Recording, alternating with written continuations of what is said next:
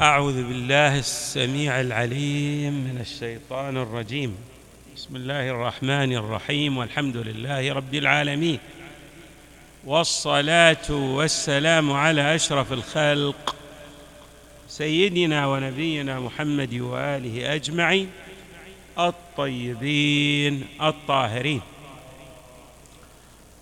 قال الله تبارك وتعالى في القرآن الكريم ألا تشركوا به شيئا وبالوالدين إحسانا. مما يصح أن نطلق عليه إنه من المقدمات التي تمثل القواعد المتينة والراسية. وتقوم عليها الدعائم الأخرى بمعنى أن وجودها يمثل ضرورة بر الوالدين. الإنسان إذا بر والديه الله تبارك وتعالى يبعده عن الذنوب. وحتى إذا أذنب يوفق للتوبة. بمعنى أن الابتلاءات التي تمر عليه طوال حياته الله تبارك وتعالى يجعله يجتازها بيسر ونجاح كبيرين. هناك أمور لها دخل في نجاح الإنسان في تقدمه في ازدهاره. من أهم هذه الأمور بر الوالدين. بمعنى أن اجتناب الذنوب كما يجعل الإنسان يرسف في الأغلال والقيود ويصعب عليه أن يفك نفسه من هذه الأغلال والقيود. لكنه إذا أراد أن يتخلص من أغلاله وقيوده التي ترسف به إلى الأرض كما يعبر القرآن الكريم ولكنه أخلد إلى الأرض واتبع هواه. إذا أراد أن يتخلص من هذه الحالات التي تشده إلى الأرض فعليه أن يقوم بمجموعة من الأعمال. هناك أعمال متعددة. كالخضوع لله تبارك وتعالى من خلال الصلاة. لكن أيضا من الأمور الهامة والتي تمثل كما قلنا قاعدة صلبة ومتينة بر الوالدين. إذا أراد الإنسان أن يتخلص من الذنوب التي اقترفها وأن لا يقع في الذنوب أيضا فعليه أن يقوم بمجموعة من أعمال الخير. من أهم أعمال الخير بر الوالدين. بر الوالدين صلة الرحم. هذان أمران جد هامان غاية غاية في الأهمية. ولا يدرك الإنسان أسرار بر الوالدين إلا بعد التقدم في العمر. عندما تأتي له أولاد فيرى المشقة والعنته والعسر في التربية. ويقاسي الأمرين حينئذ يدرك الأهمية لبر الوالدين لكنه إذا طبع على بر والديه فاعلم أن هذا من السعداء. والذين يوفقهم الله للخيرات على نحو الديمومة والاستمرار دون انقطاع. وسيجتاز العقبات التي تمر عليه بيسر وسهولة. كل العقبات التي تمر عليه في حياته سيتعداها بيسر وسهوله الله تبارك وتعالى في أكثر من آية أفصح لنا عن أهمية بر الوالدين. في هذه الآية التي ذكرناها في آية أخرى وقضى ربك ألا تعبدوا إلا إياه وبالوالدين إحسانا. نلحظ أيضا في هذه الآية الثانية. أن الله تبارك وتعالى كتب قضى حتم حتم على الإنسان أن يعبده. بعد وحتم على الإنسان أن يبر والديه. وبر الوالدين لا يختص بالوالدين المؤمنين. لا. برين كان أو فاجرين. حتى إذا كان الأب غير مؤمن كافر فاسق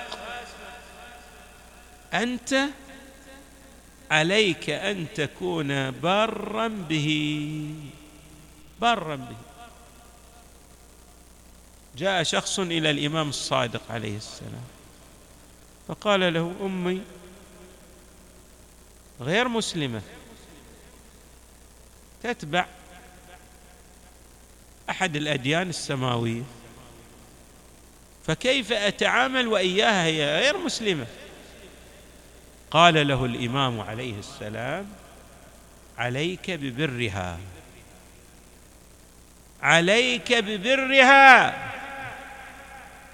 هذا يعني يبدو أنه ما استوعب أنه يبر والدته وهي غير مؤمنة غير مسلمة ولكنه انصاع إلى أمر الإمام الصادق عليه السلام فأصبح بارا بدرجة عالية جدا من البر. فتفاجأت أمه قالت له أنت ما كنت تعمل بهذه يعني الطريقة في البر. قال نعم أنا غيرت ديانتي. وكان من المسيحيين أصبح مسلما مؤمنا من أتباع أهل البيت. قال غيرت ديانتي. فصرت من أتباع محمد صلى الله عليه وآله.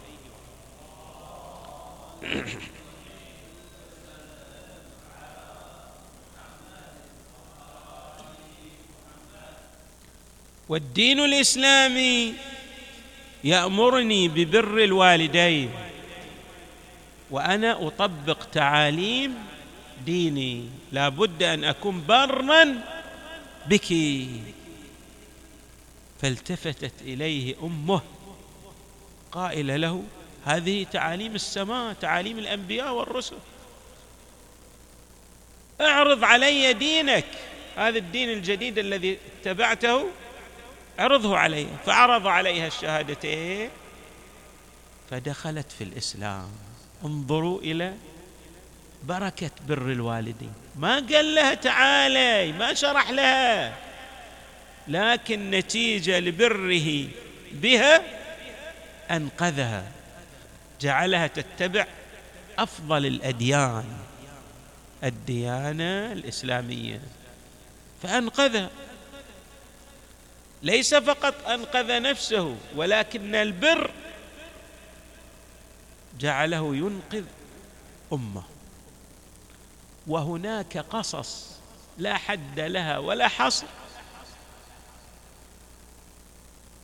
تدلل على الآثار الطيبة والخيرات الكثيرة التي سعد بها من بر والديه ووفق بها إلى أعلى درجات الخير والسؤدد في دنياه واخراه طبعا بر الوالدين يحتاج إلى صبر يحتاج إلى قوة شخصية يحتاج إلى تحمل خصوصا إذا كان الوالد مثلا مريضا كان كبيرا في سنه.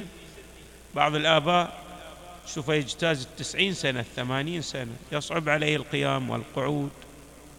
أو يكون مصاب مثلا بعمى يحتاج إلى رعاية خاصة. بعض الأمهات تصاب بأمراض ماذا؟ شديدة. تحتاج إلى بر وعناية خاصة. يصعب على الابن الذي لا يدرك الأسرار الكامنة في بر الوالدين الصبر والتحمل. ولكنه لو صبر وتحمل وبر والديه لآتاه الله أفضل وأعظم خيري الدنيا والآخرة. الخيرات التي يتوق أن يصل إليها من مقامات معنوية وكذلك من رزق وفير يستطيع أن يصل إلى أقصى درجات مرامه ومراده ببره لوالديه. ومن أهم كما قلنا الآثار المترتبة على بر الوالدين ليس سعة الرزق فقط. لا هذه سعة الرزق مفردة بسيطة جدا من بر الوالدين. الأهم أن الإنسان يوفق لاجتناب الذنوب. ما يقترف ذنب سبحان الله. هذه من آثار بر الوالدين وإذا لا قدر الله اقترف ذنبا ارتكب خطيئة قام بمعصية أيضا ببركات بره لوالديه يوفق للتوبة. يوفق للتوبة. يتوب. طبعا هناك قاعدة. في القرآن الكريم إن الحسنات يذهبن السيئات ذلك ذكرى للذاكرين. كل الحسنات تؤثر بتأثير ما في إذهاب السيئات بس في أشياء عظيمة جدا في إذهاب السيئات. لأنها تجسد الرضا لله تبارك وتعالى. بر الوالدين من أعظم الأشياء التي تمحو تمحو تزيل السيئات والسخط الإلهي وتقرب الإنسان إلى الله.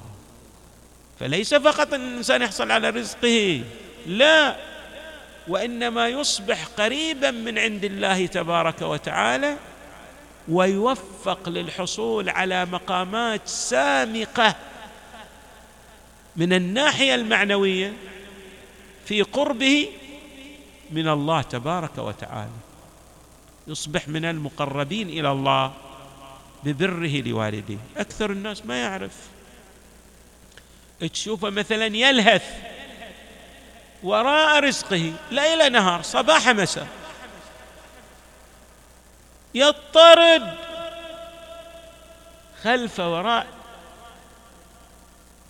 خلف ووراء رزقه. وتشوفه يعني ما يوفق بينما عنده أب أو أم. لو بر ذلك الأب أو تلك الأم لأغدق الله عليه من عطاياه ووسع عليه في رزقه. أتذكر قصة جميلة جدا.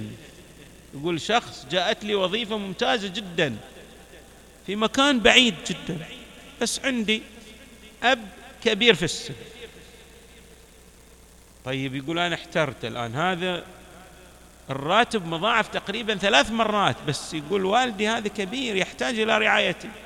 وما في إلا أنا يقول يعني أتكفل برعايته يقول صرت أحسب الأمور. مثل ما نقول إحنا أضرب اخماس في أسداس أشوف شو القضية. يقول جاتني فكرة إني أجيب له واحد يعني يخدمه كذا بس شفت إنه ما يرتاح إلا لي.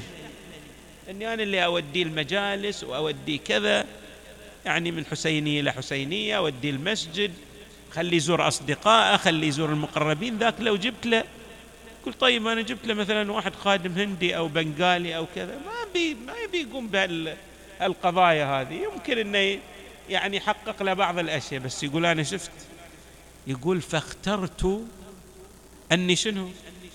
أن أكون مع أبي. وأن أرضى بهذا الرزق القليل في الوظيفة.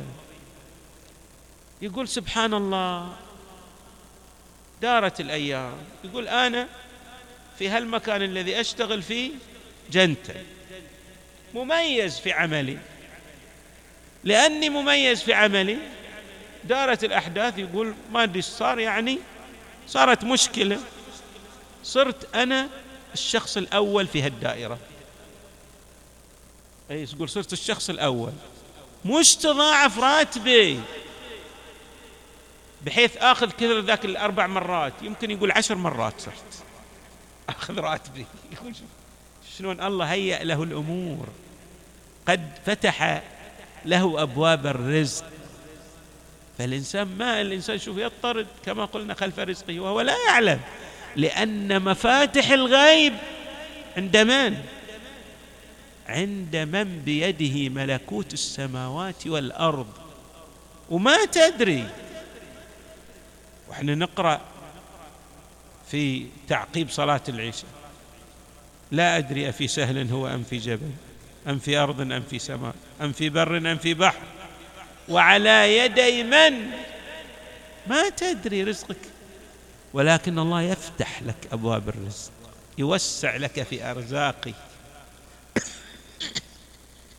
إذا سرت على الهدي الإلهي ومن أعظم المطالب كما قلنا.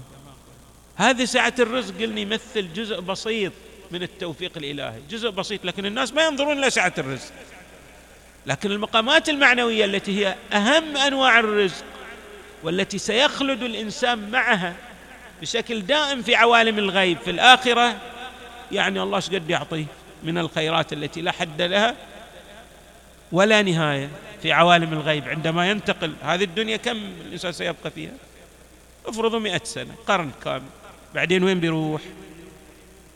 بيروح الآخرة. عالم الآخرة كم بيعطيك الله؟ ما في حد.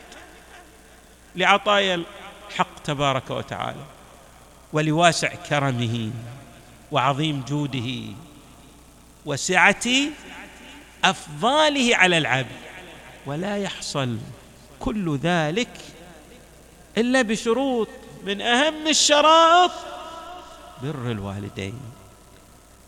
فاذا لأن الإنسان كلما ابتعد عن الذنوب كلما تضاعفت الحسنات التي يقوم بها ما هو الذي يبعدك عن الذنوب؟